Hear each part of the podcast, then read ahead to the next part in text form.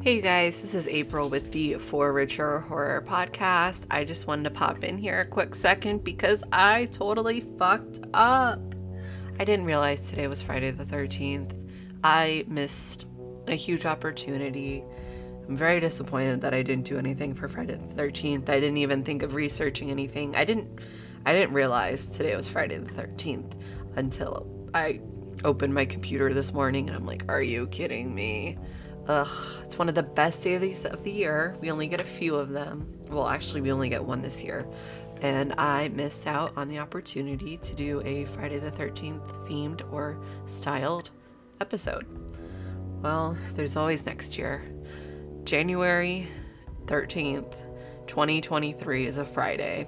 So that's when I'll finally be able to do a Friday the 13th episode. I fucked up and I am very regretful that I didn't do something for the holiday.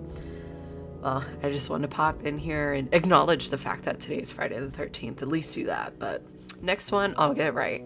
Okay? I just wanted to say that real quick. Bye.